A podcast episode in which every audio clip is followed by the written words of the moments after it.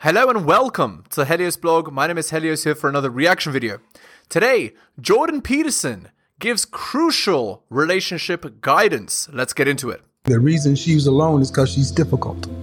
Women are not accepting the bare minimum. Women fuck men they respect. All the women who say things like, I'm strong, independent, I don't need no man, like, y'all impress me. Women just gaslight each other and say what they want to hear.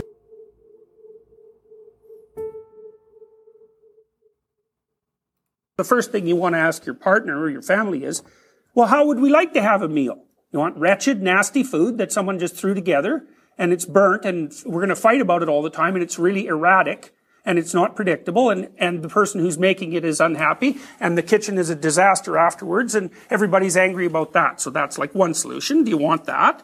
And if they all are sensible enough to say no, then, then you can say to them, okay, well, what's the alternative? And then you can think, well, we could imagine what the alternative would be. And then we can work on laying out the micro processes that would lead to that outcome. And we can practice them over time and we can assume that if we don't get it right in three months, that doesn't mean it's hopeless. And so, when Freud, let me give you an example.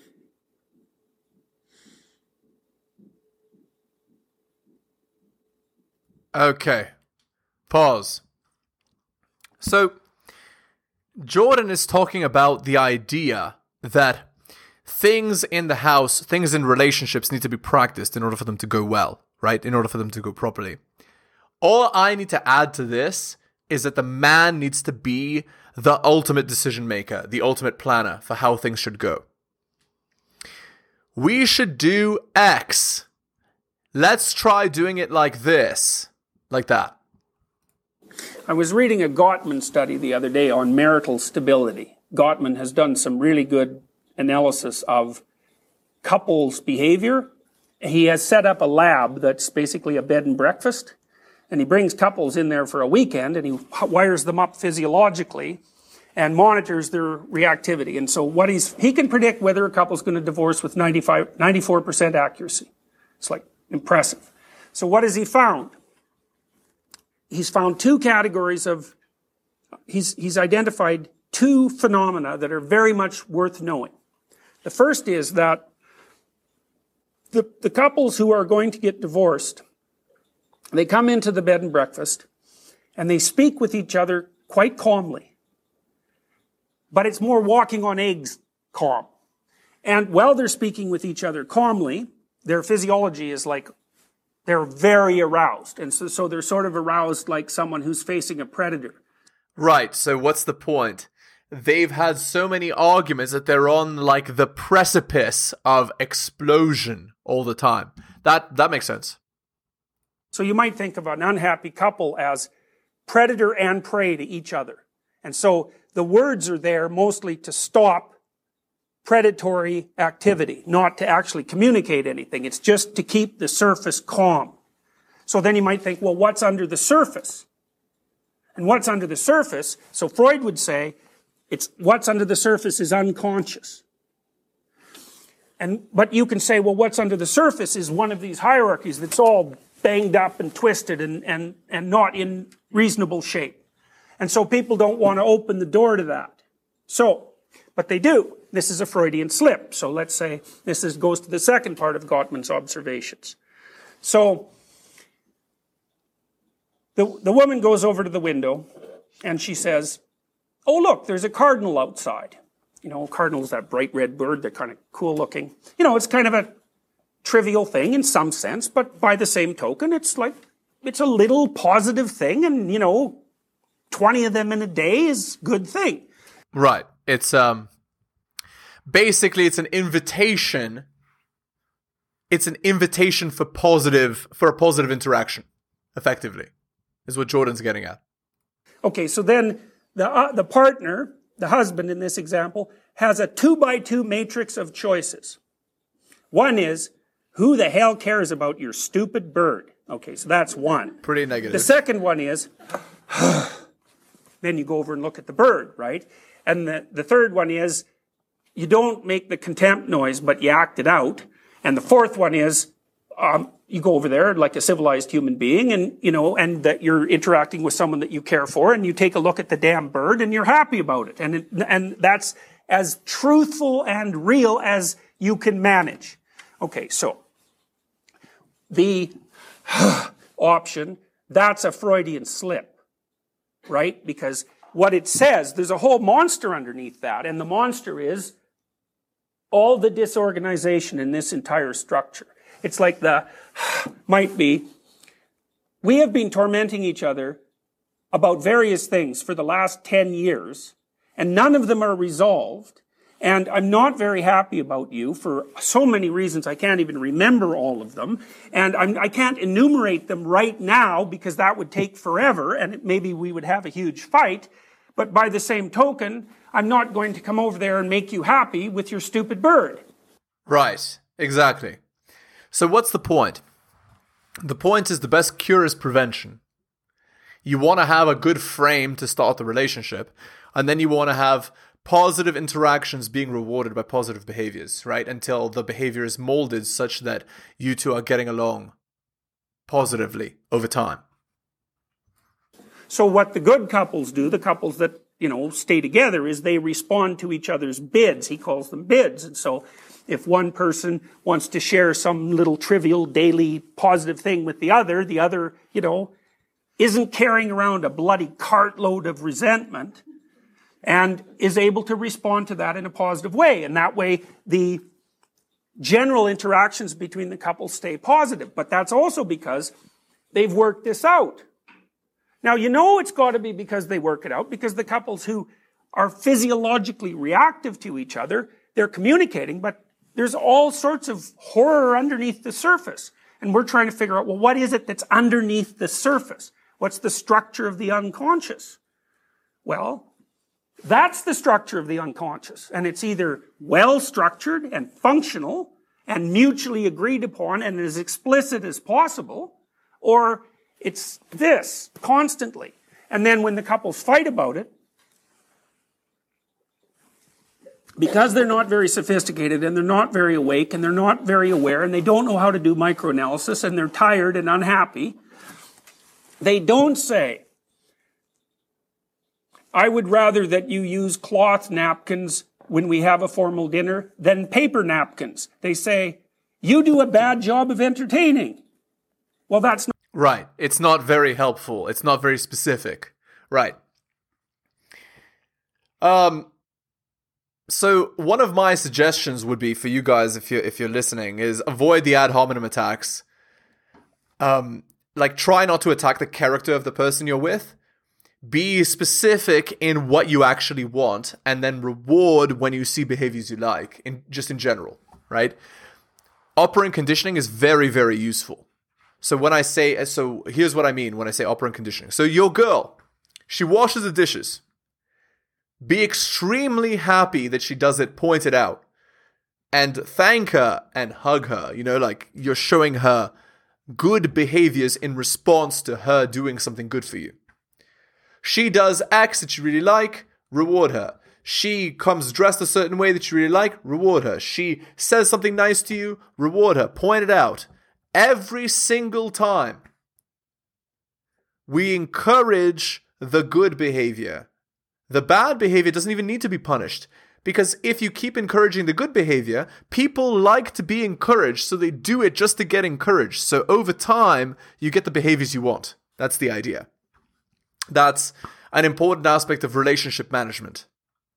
Not helpful, right? It's like you're wiping out the person. That bad job of entertaining would be probably about at the level of family care in the hierarchy. And so what you're doing is you're hitting them in a place that if they listen to you would knock out maybe 10% of their entire be- behavioral and perceptual structure.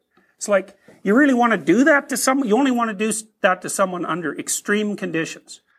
Yeah, the, the so so what you could say is this instead, and this works really well. You could say, I really like how you did X at, at the party, right? So I really like how you greeted the guests. I thought the food you made was super nice. Maybe next time, instead of having the the napkins be made of paper, we could have them made out of cloth. Done. You see what I'm saying? you'll get what you want because you said so many good things first, and then they're like, "Oh, you want cloth napkins? Okay, whatever." You're like, "It doesn't matter to me." You see, as opposed to you do a horrible job of entertainment. Like you just basically you slap the person across the face. Obviously, that's not going to work, right? That makes no attempt to get them to react to you in a pro-social way. Is is what I'm getting at. right? Extreme conditions. And that would be something like maybe a warning to a child who's gone astray very badly, but you know has the skills. You'd say, well, the kind of mistakes that you're making are sufficiently catastrophic so that your life is going to go off course. You know, and then you might have a conversation with them about often for kids, for guy, for people that say are between 15 and 25, I know they're not kids really, but my kids are that age. Part of that might be, what the hell are you going to do for a career? Right? And if that's unspecified, the person's just all over the place. So, okay, so, so here's some slides that represent that.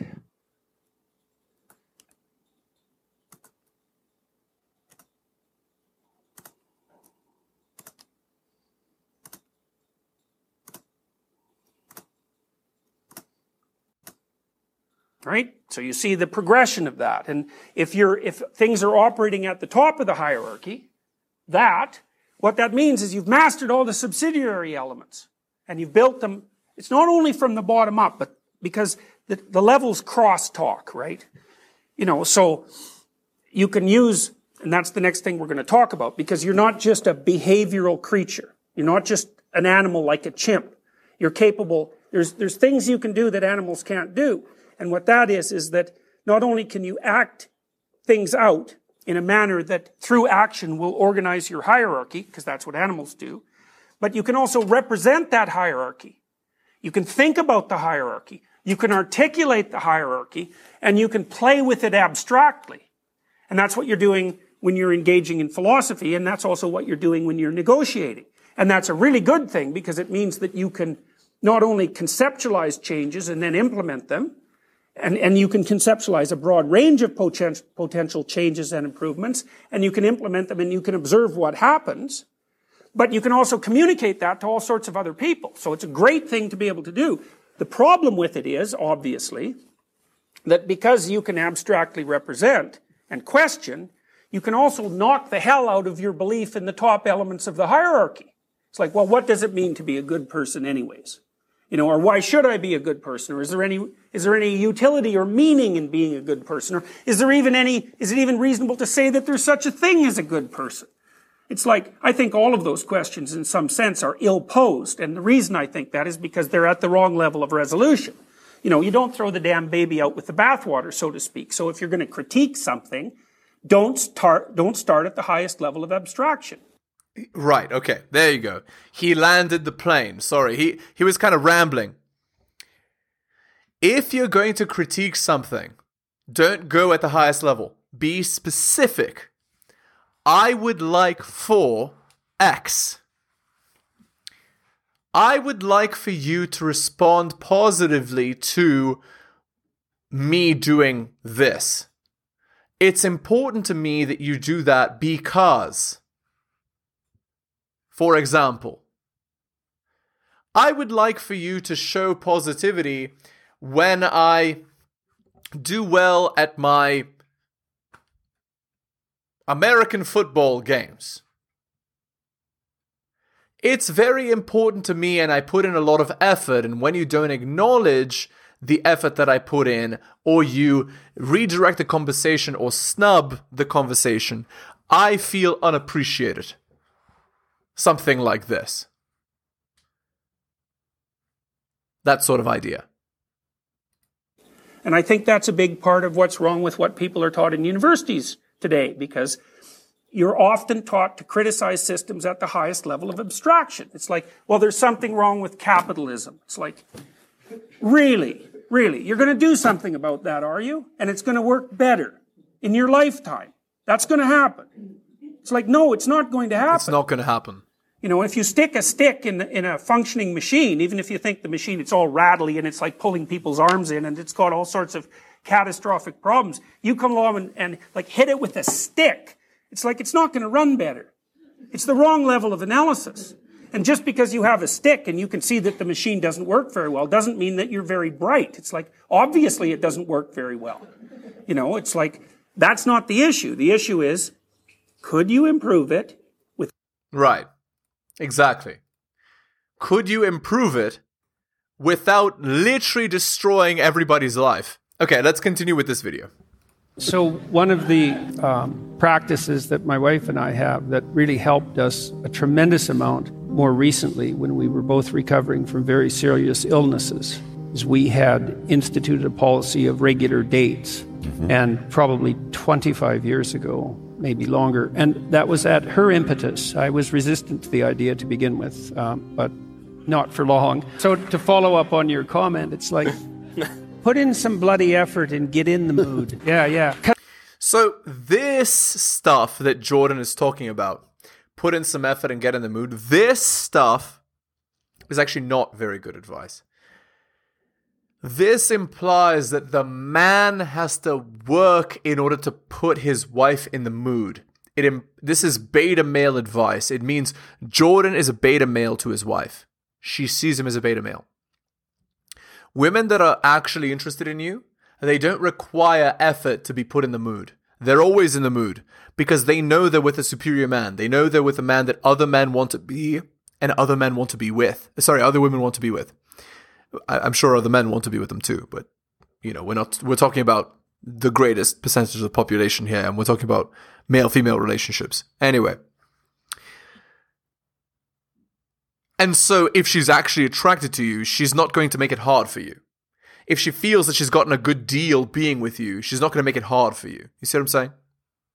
Because it's not when you're exhausted with kids, when you're when you've worked all day, you know, and you're kind of up to here and you're tired. It's easy to drop your the intimate part of your marriage to number 11 on a list of 10 priorities. And then that's just not a good long-term strategy. And so when you're an adult with adult responsibilities, you have to carve out the time and you have to make a willful effort. And as Dennis just pointed out, that's way too important to have it depend on something like unpredictable and arbitrary whim. Absolutely. Absolutely true. You have to schedule. Yes. Again, you don't have to schedule bedroom fun. What you have to schedule is logistics for bedroom fun. Absolutely true. Because bedroom fun is tension plus logistics. If you don't have the logistics to have bedroom fun, you're not going to have it. And if you as a man don't have bedroom fun, you're going to have a miserable relationship because men are happy based on the amount of bedroom fun and the frequency of bedroom fun. So, you gotta plan for the opportunity for it to happen. And then it can happen spontaneously during that planned time. That's basically what a date is, right? And on both on the part of both partners. Well, I think there's a reasonable amount of proprietary interest, let's say. I mean, in a, in a classic monogamous relationship, a marriage, there's sexual fidelity as a crucial element of that. Indeed. And maybe you'll make an arrangement that differs from that, but it's not easy to chart uncharted territory like that. Yeah, I'm inclined to agree. Certainly, a relationship will not function with the girl sleeping with multiple men. Definitely not. It could probably function with a man having multiple girls if he is much more attractive than her. But it will cause instability. Guaranteed, will cause instability. If the man is sleeping with multiple girls. Again, men choose to be monogamous with girls that are worth the monogamous investment. If she's not worth the monogamous investment, don't even be in a serious relationship. And when I say worth the serious monogamous investment, I mean fit, feminine, friendly, cooperative, bedroom fun, loyal, and submissive. If she's not those, she is not a girlfriend, she's not a wife. She's a friends with benefits only. Keep that in mind. I mean, if you want to have an adventure like that with a partner, a monogamous adventure that also includes sexual exploration, well, maybe you can pull it off, but I doubt it. it's really complicated. I think jealousy probably causes more trouble than good, but that doesn't mean that there's something wrong with the proprietary interest. Jealousy, by the way, is one of the things that maintains relationships. Dread. Her being afraid that she's going to lose you. Her being afraid that she's going to lose you is one of the things that keeps relationships stable. If she thinks that other women want you, she's going to want to keep you because you're worth keeping. Keep that in mind as well. Should you care if your partner pays undue attention to someone of the opposite sex they find attractive? Yes. Well, probably you should care. Yeah. That's why one of the relationship rules is she is not to have any male friends. No male friends. And the reason is because no male friends because they're going to make a move on her. You might even say something about it. They might even be happy about that, hmm. right? Because it indicates that you noticed and that it matters to you. Now, I think it shades into jealousy when it's harmless interactions. It's interactions that would be regarded as harmless by a third party observer, let's say. I know mm-hmm. that's a very difficult line to draw, that are being magnified as a consequence of insecurity on the part of the observer. Or there's envy where your partner is attracting attention, mm. status, success, any So it is not insecure for a man to not want his girl to talk to other men. That is men being territorial and having boundaries. The way to prevent yourself getting cheated on is to lower the opportunity, if not prevent it altogether, and also be a desirable man. Both. Not just be a desirable man and let her do whatever she wants. No, there are boundaries to allowed behaviors in relationships. of those things and you're jealous of that, that's not helpful. You should be pleased. The optimal situation is for you to be pleased when your partner's successful. Um, I don't think competitive couples, I don't think competition between people who are in a monogamous relationship is useful. I agree. Particularly, it's not zero sum competition. I agree. The, the the husband and wife should not be in competition with each other. They should be working towards a common goal, the man's goal. And what's the man's goal? Well, he has his mission, and he has his goal of a stable, successful family unit. The woman is there to be a helpmate towards having an optimized, strong family unit. I mean, you can d- compete in a game like sense. Right. Fun, know, like- fun, playful competition, but not. Yeah, but not life. not existential competition. You're on the same team. Right. That's the point. Exactly. Right. You know, and if one of you is feeling left behind for one reason or another, it's it's time to throw that out on the table and say, "Look, I'm I'm playing second fiddle here far too often. What can we do about that?" Actually, I disagree. The man should be the primary. The girl should be second fiddle. That should be that should be built into your relationship. It shouldn't be equal relationship. So I actually disagree with what Jordan said there. This is actually I actually disagree. And I also believe that women are unhappy if they're not second fiddle. They don't want to be the primary. They want you to be the primary. Well, it looks like you need it, and like I've got an adventure. It looks like you need one too. Well, how can we rearrange the situation so I have my adventure? And then it's up to that person too to figure out what obstacles they might be putting up in their own pathway, right? That's stopping them. And then they have, you know, they're angry at you for getting in the way, but it's actually a consequence of them using you as a convenient excuse for not doing something difficult. Those things all have to be sorted through. It's very hard. Yeah. The- These conversations are extremely difficult. It's no wonder people avoid them. I also think people are not taught to negotiate Oh man. at all. They they and that's a that's a real shame. First of all, you figure out what you want. This is what I want. Then you tell the person, then you strategize with them so that you can get what you want and they can get what they want and you both know what that is and away you go together. And It's really not that easy to negotiate. But you, as a man, you need to understand, guys, if you don't advocate for yourself, nobody will. So, first, ask yourself, what do I want? I want a fit, feminine, cooperative, submissive, and bedroom fun loyal girl. Cool. I want a girl who does X. And then reward girls that actually do that with a relationship. If they don't do it, then you don't reward them with a relationship. You see? And that's at the highest level. But even within the relationship, you can reward them for the pro social relationship behaviors that you want to see. And over time, you'll create or you'll help to sculpt the person that you actually want through operant conditioning.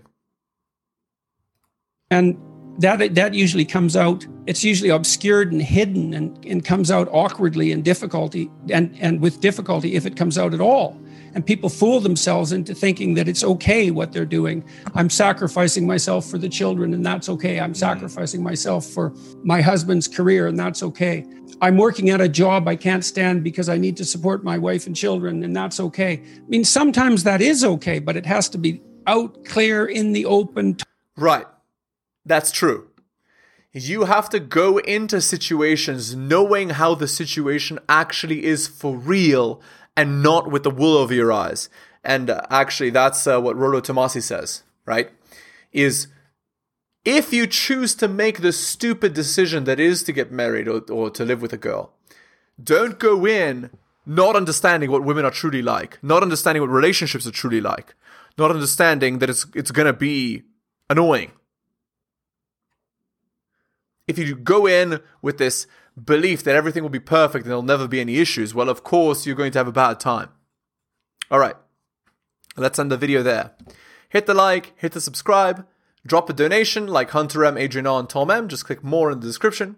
Buy my books at bit.ly slash Helios Books. Go to my Patreon and subscribe, patreon.com slash the Helios blog.